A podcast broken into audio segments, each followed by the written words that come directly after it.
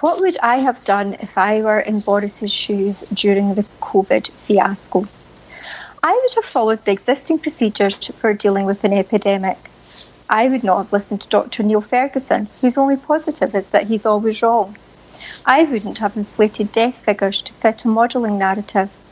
I wouldn't have transferred sick elderly people into care homes, besides other vulnerable people, and then bumped them off with the midazolam that we'd previously conveniently procured in an, in an unprecedented amount. I wouldn't have locked healthy people up, deprived children of their education, and annihilated the economy for a virus with a 97% plus survival rate. I would have, instead of wasting billions on furlough, used funding to form targeted protection for those that were vulnerable from the virus. I would start to radically overhaul and dismantle the bloated, wasteful, not fit for purpose NHS. I would offer the vaccine to those who wish it.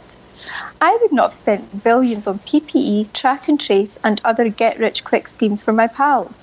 I would have listened to all doctors, scientists, and virologists' concerns.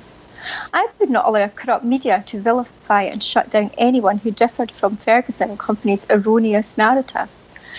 I would have ensured the NHS was open for all. Therefore, we wouldn't have this time bomb of missed operations and diagnoses. This has been two years of hell. It's the stuff of Goebbels and Nuremberg. The truth will out. It always does. Three weeks to flatten the curve, to show us your papers. Well done, Boris.